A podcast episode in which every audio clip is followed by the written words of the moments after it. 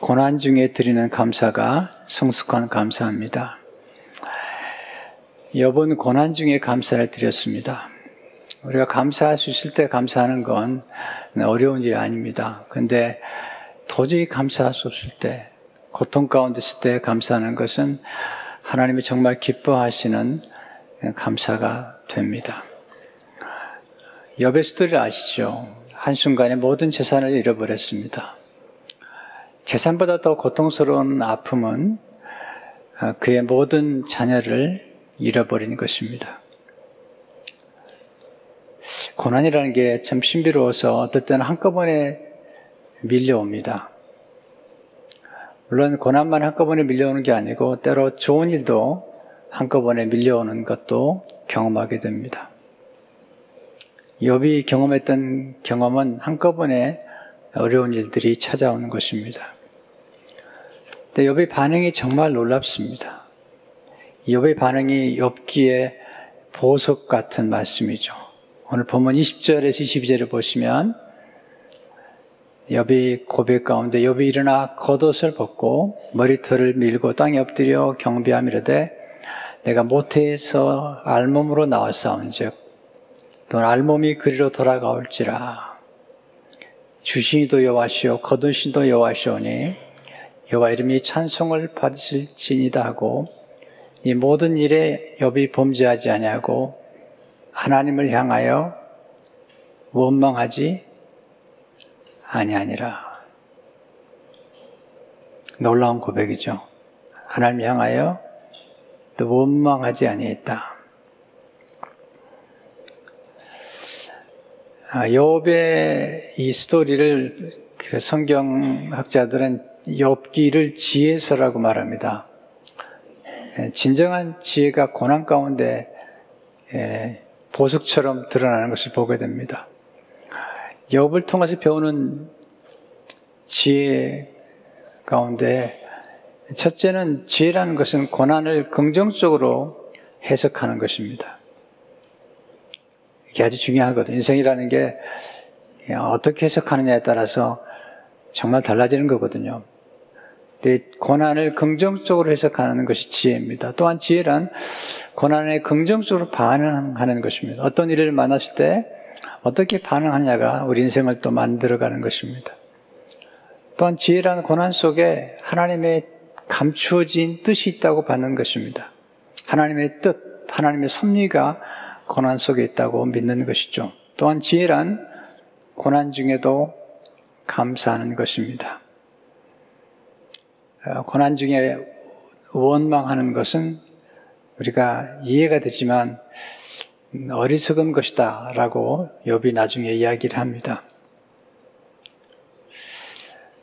욥의 감사가 뭘까요? 또 욥은 어떻게 이렇게 감사할 수 있었을까요? 또 어떻게 감사하는 게 하나님 기뻐하는 감사일까요? 첫째로 하나님께 예배하고 찬송할 수 있음에 감사하십시오. 다 잃어버렸지만 그가 감사했던 것은 하나님 앞에 예배할 수 있음을 감사했어요. 20절에 보시면 여비 일어나 겉옷을 찢고 머리털을 밀고 땅에 엎드려 예배하며 이 경배하는 자세가 참 좋죠. 엎드려 예배 드렸습니다. 이, 이 자세, 엎드려, 바짝 엎드리는 자세. 엎드려야지 진정한 경배 드릴 수 있고요. 엎드려야지 어려움을 돌파할 수가 있습니다. 엎드리면 낮은 자세입니다. 겸손한 자세입니다. 우리 인간은 하나님을 예비하도록 창조되었습니다. 피조물의 영광은 하나님을 알고 하나님을 경배하는 것입니다. 예배는 하나님을 또한 경외하는 것이죠. 하나님께서 사탄에게 욥을 자랑하실 때 하나님을 경외하는 것을 자랑하잖아요. 여기 1장 8절에 보시면 여호와께서 탄에 그러시되 내가 내종 욥을 주의해 보았느냐 그와 같이 온전하고 정직하여 하나님을 경외하며 악에서 떠난 자는 세상에 없느니라 하나님을 경외했다. 그때 사탄이 어, 까닭없이 하나님을 경외하겠습니까? 그의 소유물을 치시면 반드시 욕할 것입니다. 11절을 보시면 주의 손을 펴서 그의 모든 소유물을 지셔서 그리하시면 틀림없이 주를 향하여 욕하지 않겠나이까. 네, 여러분 하나님 욕하지 않죠. 우리 하나님을 찬양하죠. 이 찬양이 대단히 놀랍죠. 21절, 22절 다시 보시면 주신이도 여호와시오 거두신이도 여호와시오니 여호와 이름이 찬송을 받으시지하고 이 모든 일에 여비 범죄하지 아니하고 하나님을 향하여 원망하지 아니하니라. 어떻게 이게 가능하실까요? 평소에 예배를 드렸기 때문에 엽기장에 보면 하나님 앞에 엽이 정기적으로 예배하고 또 자녀들이 모실 때도 하나님 앞에 제사를 드립니다. 이게 거룩한 습관이죠.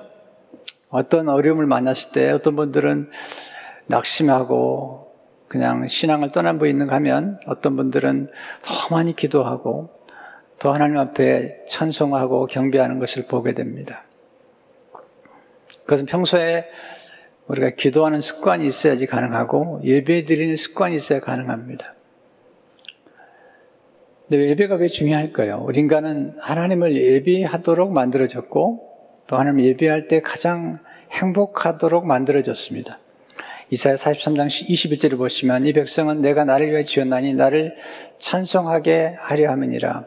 우리가 지음 받은 이유가 나오는데요. 그것은 하나님을 찬송할 때에 우리가 행복하도록 그렇게 만들어진 것입니다. 에베소 1장 12절도 보시면 이는 우리가 그리스도 안에서 전부터 바라던 그 영광의 찬송이 되게 하려 하십니다.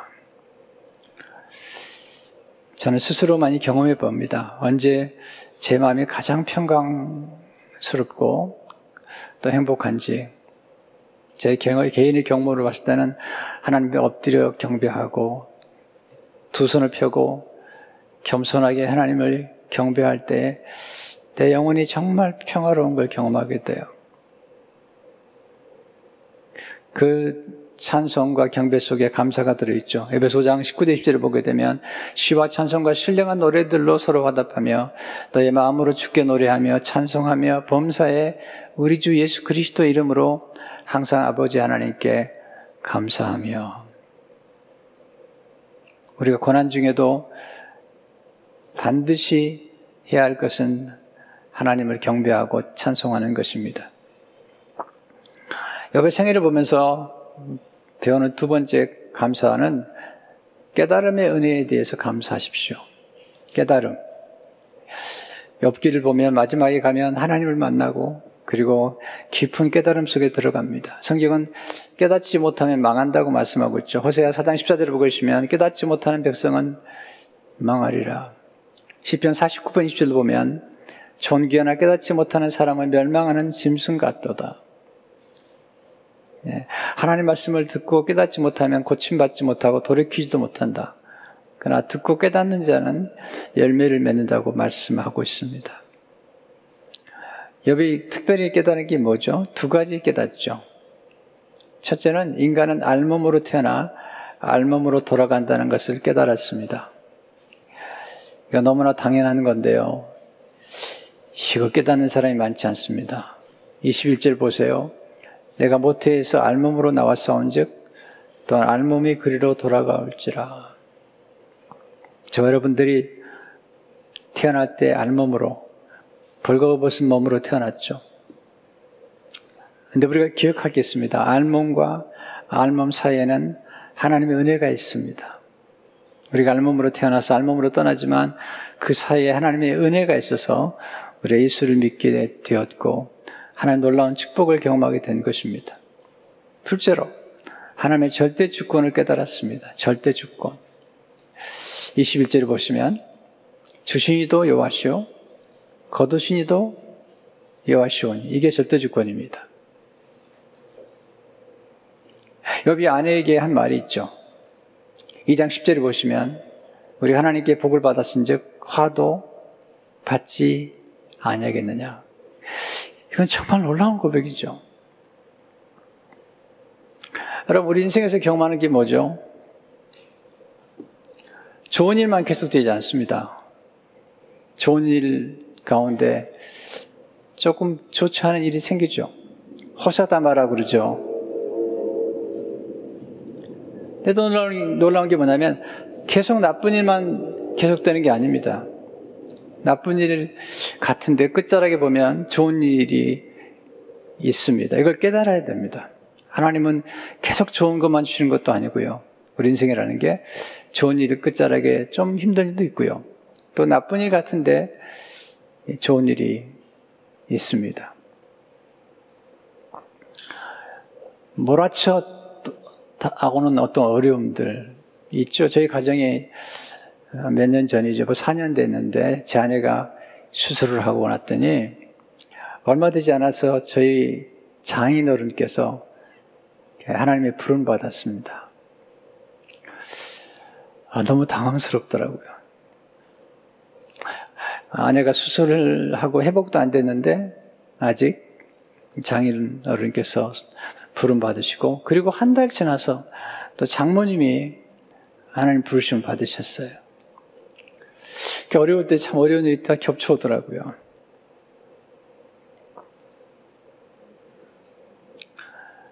근데 저희 부부가 어느 때보다도 더 간절히 찬송하고 예배했던 때가 그때 같아요. 제 아내가 새벽 2시면 통증 때문에 깨어나요. 그러면 저와 함께 찬송하고 예배 드렸어요. 새벽 2시. 몇 개월 동안 그렇게 했어요. 서서히 통증이 잡혀가는데요. 시간이 많이 걸렸습니다. 나쁜 일만 계속되는가? 네, 그렇지 않거든요. 하나님의 은혜로 또 좋은 일들이 우리에게 찾아오죠. 2009년도가 제 생각 가운데 목회 예정에서는 가장 어려웠던 해 같아요. 2009년도. 정말 어려웠거든요. 제 인생 가운데 또다시 한번 하늘이 노랗다 이런 생각을 한 적이 있는데 2009년도 7월 4일 날 예, 첫 번째 손녀가 태어났어요. 아, 첫 번째 손녀가 태어나면서 그, 그 어려운 고통을 이겨낼 수 있는 기쁨을 제가 얻게 됐어요. 그리고 11월 15일 날, 네, 새생명 비전교회가 태어났어요. 그러니까 가장 인생이 어려울 때 어려운 것만 있는 게 아니고 그 가운데 좋은 일들이 또 찾아오는 것을 제가 경험했습니다. 우리가 할 일은 모든 걸 다 하나님께 맡기는 거죠. 욕심도 좀 비우고요. 또 뭐든지 우리 생각대로 다 되어야 된다고 하는 것도 좀 비우고요. 사람이 욕심을 비우고 마음을 비우면 굉장히 평화롭습니다. 인생에 뭐 대단한 게 있나요? 마음을 비우면 평강이 많은 것을 보게 됩니다.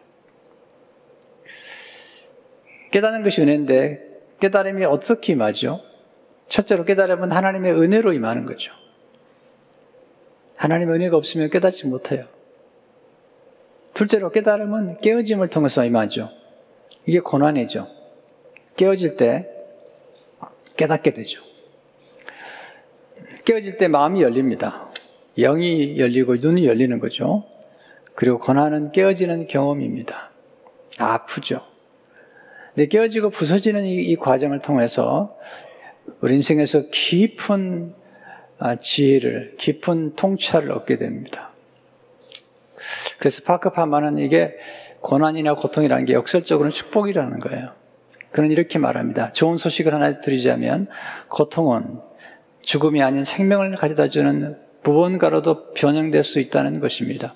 고통 때문에, 그것 때문에 더 성숙하고 자비로운 사람이 되었다는 것.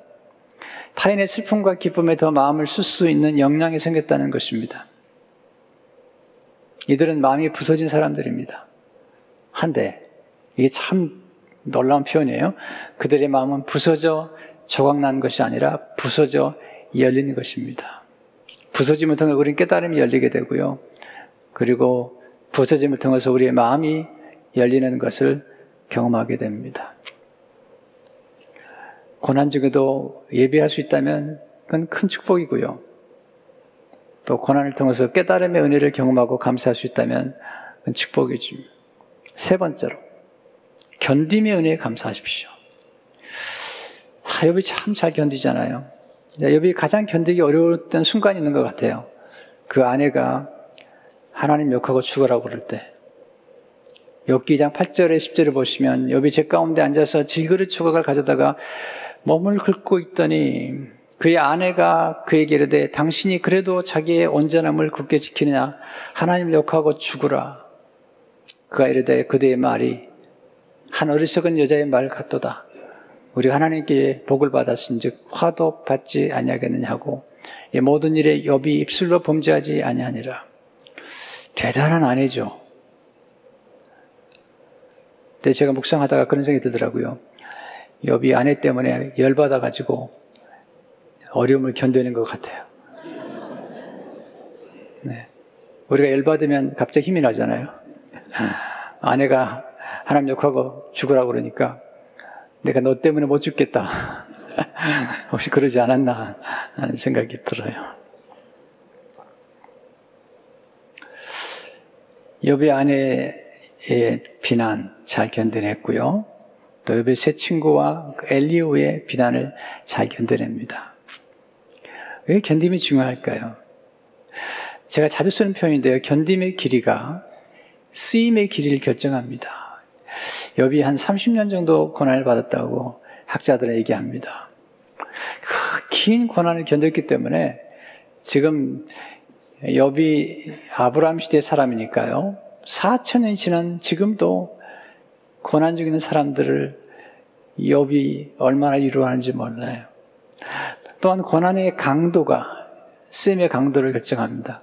그래서 욥이 참 존귀하게 쓰임 받잖아요. 수많은 사람들이 고난 가운데 있을 때, 또 죽음의 위기 가운데 있을 때, 때로는 부득이한 그 억울한 일로 감옥에 갇혔을 때, 그들이 읽는 성경 중에 가장 감동을 갖고 있는 성경이 욥기입니다. 욥기. 어떻게 욥이 이렇게 견딜 수 있었을까요? 비밀이 있습니다. 첫째로, 하나님이 붙들어 주실 때 견딜 수가 있습니다. 우리 인간의 노력만 가지고 안 되고요. 하나님이 예수 믿는 사람들을 붙잡아 주시는 걸 성도의 견인이란 말을 써요. 성도의 견인. 성도의 견인이란 뭐죠? 이건 중요한 교리이기 때문에 알아는 게 좋아요. 성도의 견인이란 하나님께서 우리를 한 번 구원해 주셨다면 그 구원이 유효하도록 사랑과 은혜로 끝까지 우리를 붙들어 주신다는 뜻입니다. 한 번 구원받은 성도를 네, 끝까지 사랑과 은혜로 붙잡아 주는 거예요. 오늘 여러분들이 이렇게 비대면 레벨을 드리고 또 대면 레벨을 드리는 여러분들을 하나님이 이렇게 붙들어 주고 계시다는 거예요. 붙들어 주시는 거예요. 어떻게? 성령의 내주하심으로. 성도의 견인이란 거듭난 사람은 성령의 내주하심으로 말미암아 땅에 있는 어떤 것도 하나님의 사랑에서 떠나지 못하게 할 것이라는 뜻이에요. 성령의 견인, 그러니까 성도의 견인은 성령의 견인을 통해서 이루어지는 것입니다. 견인이라는 게 뭐냐면 붙잡아주는 거예요. 붙잡, 붙잡아서 이끌어주는 겁니다. 붙잡아서 다시 이렇게 세워주는 것입니다. 붙잡아서 잘못된 길로 가지 않도록 붙들어주는 것이 견인인데 10편 30편 24절을 보시면 그는 넘어지는 아주 엎드리지 아니하면 여호와께서 그의 손으로 붙드심이로다. 이게 견인이에요. 붙잡아 주시는 거죠. 이사 41장 10절을 보시면 두려워하지 말라. 내가 너와 함께 함이라 놀라지 말라. 나는 네 하나님이 됨이라. 내가 너를 굳세게 하리라. 참으로 너를 도와주리라. 참으로 나의 의로운 오른손으로 너를 붙들리라. 붙잡아 주는 거. 붙잡아서 우리 이끌어주고 붙잡아서 원망하고 타락하는 것이 아니라 오히려 붙잡아서 하나님께 감사하고 견딜 수 있도록 도와주는 것을 의미합니다. 아, 최근에 그 온누리교회 이상준 목사님 갈라디아서 강의를 듣다가 이 견인이란 성도의 견인, 성령의 견인이란 너무 잘 설명을 해주는 거예요. 이게 어려운 단어잖아요. 우리가 성도의 견인이라고 그러면 뭘 얘기하느냐 물어볼 수가 있는데 아주 쉽게 설명을 해주셨어요. 이 견인차, 예, 토인카, 토우카 아시죠? 견인해 가는 거. 차가 사고가 나거나 또는 문제가 생기면 예, 견인차가 와가지고 차를 견인해 갑니다. 근데 이 견인차가 이게 작아 보이지만 얼마나 힘이 세냐면 보통 자기 무게의 10배에서 15배 이상을 견인해 가는 겁니다. 배도 견인해 가는 배가 있잖아요. 또 차도 견인해 가는 차가 있는데 더 놀라운 게 있습니다. 우리가 비행기 타고 한국도 다녀오고 또 다 여러 지역을 다녀오는데 비행기를 견인하는 차가 아주 중요합니다. 비행기는 앞으로만 가지 후진을 못합니다. 원래 비행기는 후진하도록 만들어지지 않았습니다. 그래서 비행기는 backwards, 뒤로 갈 수가 없어요. 몰라요? 아마 처음 듣는 분 계실 것 같아요. 저도 처음 들었을 때 놀랐거든요. 그럼 비행기가 어떻게 앞으로 가냐면 조그만 견인차가 비행기를 뒤에서 뒤로 견인해서 앞으로 가도록 활주로로 가도록 하면 비행기가 이제 비상을 하는 겁니다.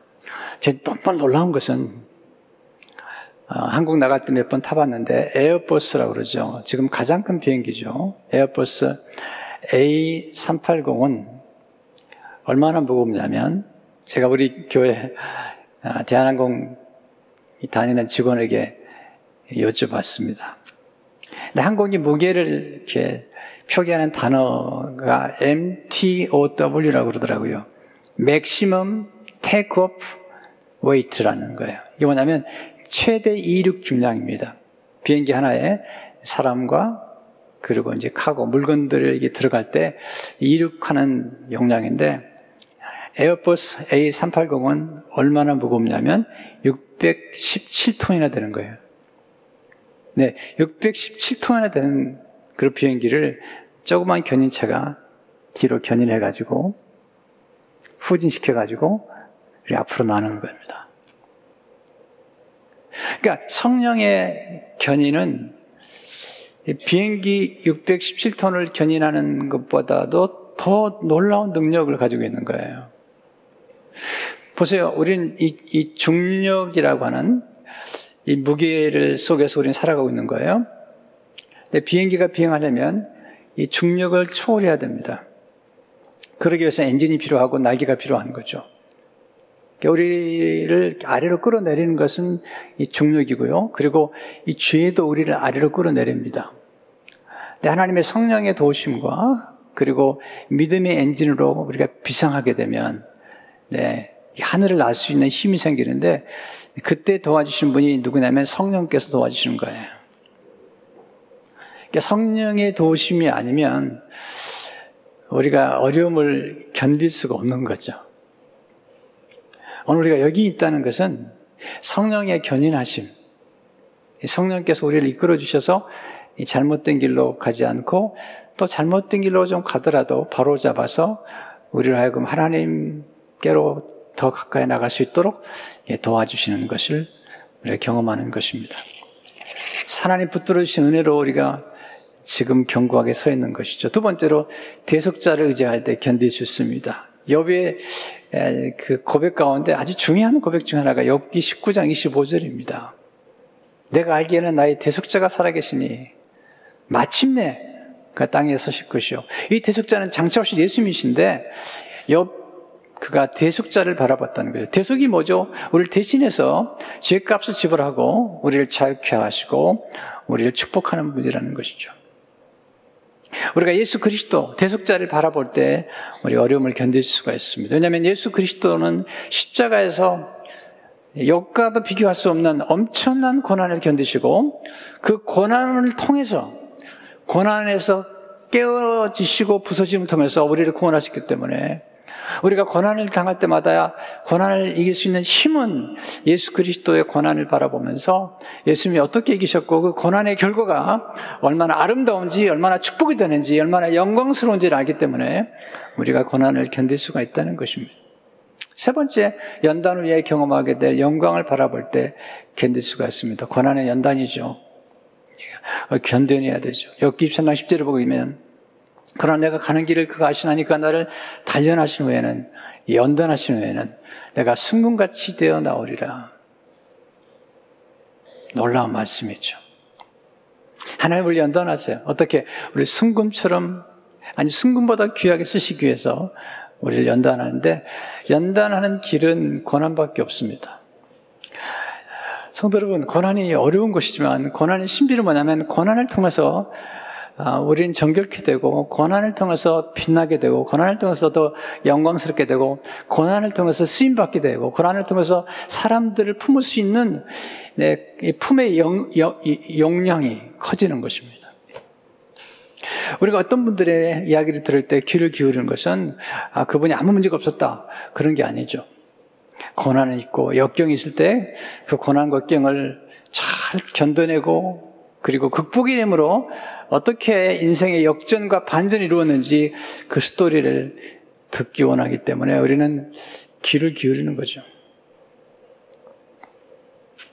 견딤 속에 비밀이 있습니다. 제가 묵상하다가 일곱 가지를 제가 생각해냈습니다. 견딤이 주는 축복. 첫째로, 견딤을 통해서 새 생명이 태어납니다. 엄마들이 아이를 잉태하고 10개월을 견딥니다. 아, 정말 놀라운 일입니다. 저는 제 아내가 아이를 잉태하고 출산할 때는 별로 못 느꼈는데, 우리 두 딸들이 결혼해가지고 아이를 잉태하고 그리고 출산하는 걸 보면서 야 정말 힘든구나.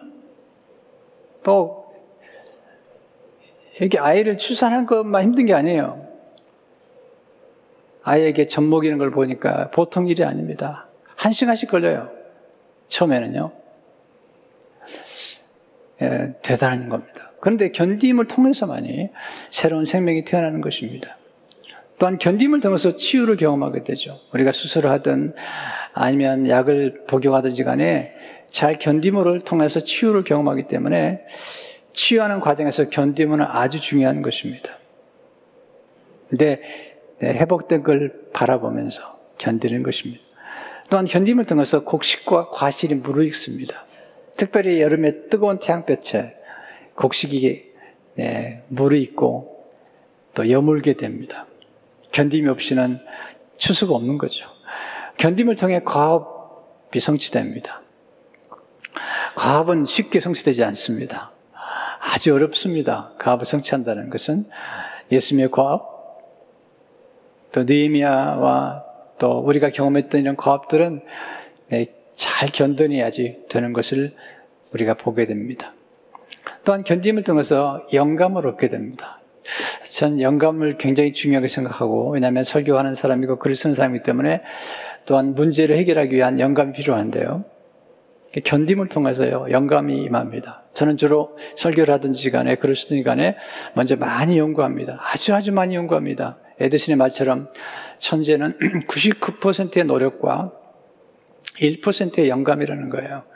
근데 99%의 노력이 있을 때 1%의 영감이 많은데 많이 노력하고 많이 묵상하고 많이 생각을 이렇게 발휘할수록 하나님의 영감이 풍성하게 임하는 걸 경험하게 되죠. 때문에 그 영감을 얻기 위해서는 기다립니다. 오늘 말씀도 제가 준비하고 묵상하고 연구하고 또 이렇게 기다리는 가운데 영감을 받아서 이렇게 말씀을 지금 전하고 있는 것입니다. 견딤을 통해 길이 열립니다. 요셉 13년을 기다리잖아요. 끝까지 기다리잖아요. 그랬더니 길이 열리죠. 군무충녀가 되고 가족들과 만나는 길이 열리고 그리고 모든 만민의 생명을 구원하는 길이 열립니다. 그것도 견딤이죠. 다윗도 견딤을 통해서 나중에 왕이 되어서 이스라엘 민족들을 섬기는 걸 보게 됩니다. 또한 긴임을 통해서 기도 응답을 받게 됩니다. 어떤 기도 응답은 그 금방 응답이 돼요. 또 우리가 신앙생활 초기에는 하나님께서 기도 응답을 빨리 해주시는 것 같아요. 저도 그런 경험을 많이 했는데 최근에 오은철 목사님께서 설교하다가 아, 기도 응답 받은 간증을 하는데 제가 깜짝 놀랐어요. 이번에 예수 믿기 막 초기에는 예수도 믿지만 담배도 피우셨대요. 초기 얘기예요. 네. 너무 오해하지 마시고요. 한 번은 초기에 예수 믿는 초기인데 너무 힘든 일이 생겼대요. 그래서 담배를 하나 피고 싶더래요. 하나님께 기도했답니다. 하나님 담배 한 대만 피게 해달라고. 근데 마침 친구 둘을 만났는데 한 친구가 담배를 피면서 담배를 주더래요. 그래서 기도응답을 바로 받았대요. 그래서 담배 한 대를 피고 속이 시원해졌는데 그날 이후로 담배 맛을 잃어버리고 한 번도 핀 적이 없대요. 별로 좋아하지 않으시는가? 네, 담배 피는 게 죄는 아니죠. 건강에 좋지 않습니다. 왜냐하면 옛날에는 담배 피는 것을 당연하게 생각했던 시대가 있었거든요. 설교가들 가운데도 담배를 피는 분들이 좀 있었거든요. 근데 목사님 간증이 너무 재밌었던 게 뭐냐면, 아, 신앙이 초기이기 때문에 하나님이 그런 걸 통해서라도 경험을 하게 하시는 거예요. 여러분은 그런 기도를 안 하시기를 부탁합니다.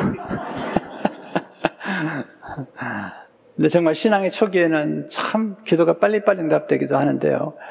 또 어떤 기도는 시간이 많이 걸리죠. 오래 견딤을 통해서 하나님 응답하시고 마침내 축복하시는 것들을 경험하게 됩니다. 회복의 은혜에 감사하십시오. 여비 회복되죠.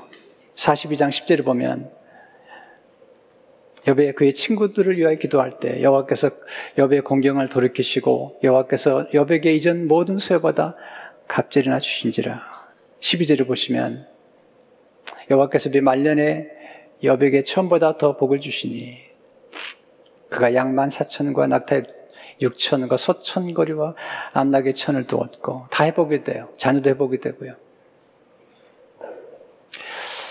하나님께서 여배 아내를 살려주셨는데 그 이유가 뭐냐면 자녀를 회복하도록 하신 것 같아요. 여배 아내를 통해서 또 자녀를 낳게 되고 축복을 받는 걸 보게 됩니다. 고난 중에 감사하는 것은 지혜로운 것입니다. 우리가 어려움을 만났다고 원망하는 것은 성경에 보면 어리석은 일이라는 거예요. 여비 여비 아내에게 어리석은 일이라는 거예요. 왜냐하면 우리가 어려움 중에도 감사하게 되면 하나님의 기적을 경험하게 되고 감사하게 되면 우리에게 지혜가 생기고 어려움 중에도 감사하게 되면 놀라운 새로운 일이 전개가 되는 걸 보게 되죠. 기억하세요. 항상 어렵지만 않습니다. 여비의 고난도 끝날 때가 있었고 또 하나님이 회복의 은혜를 주신 것처럼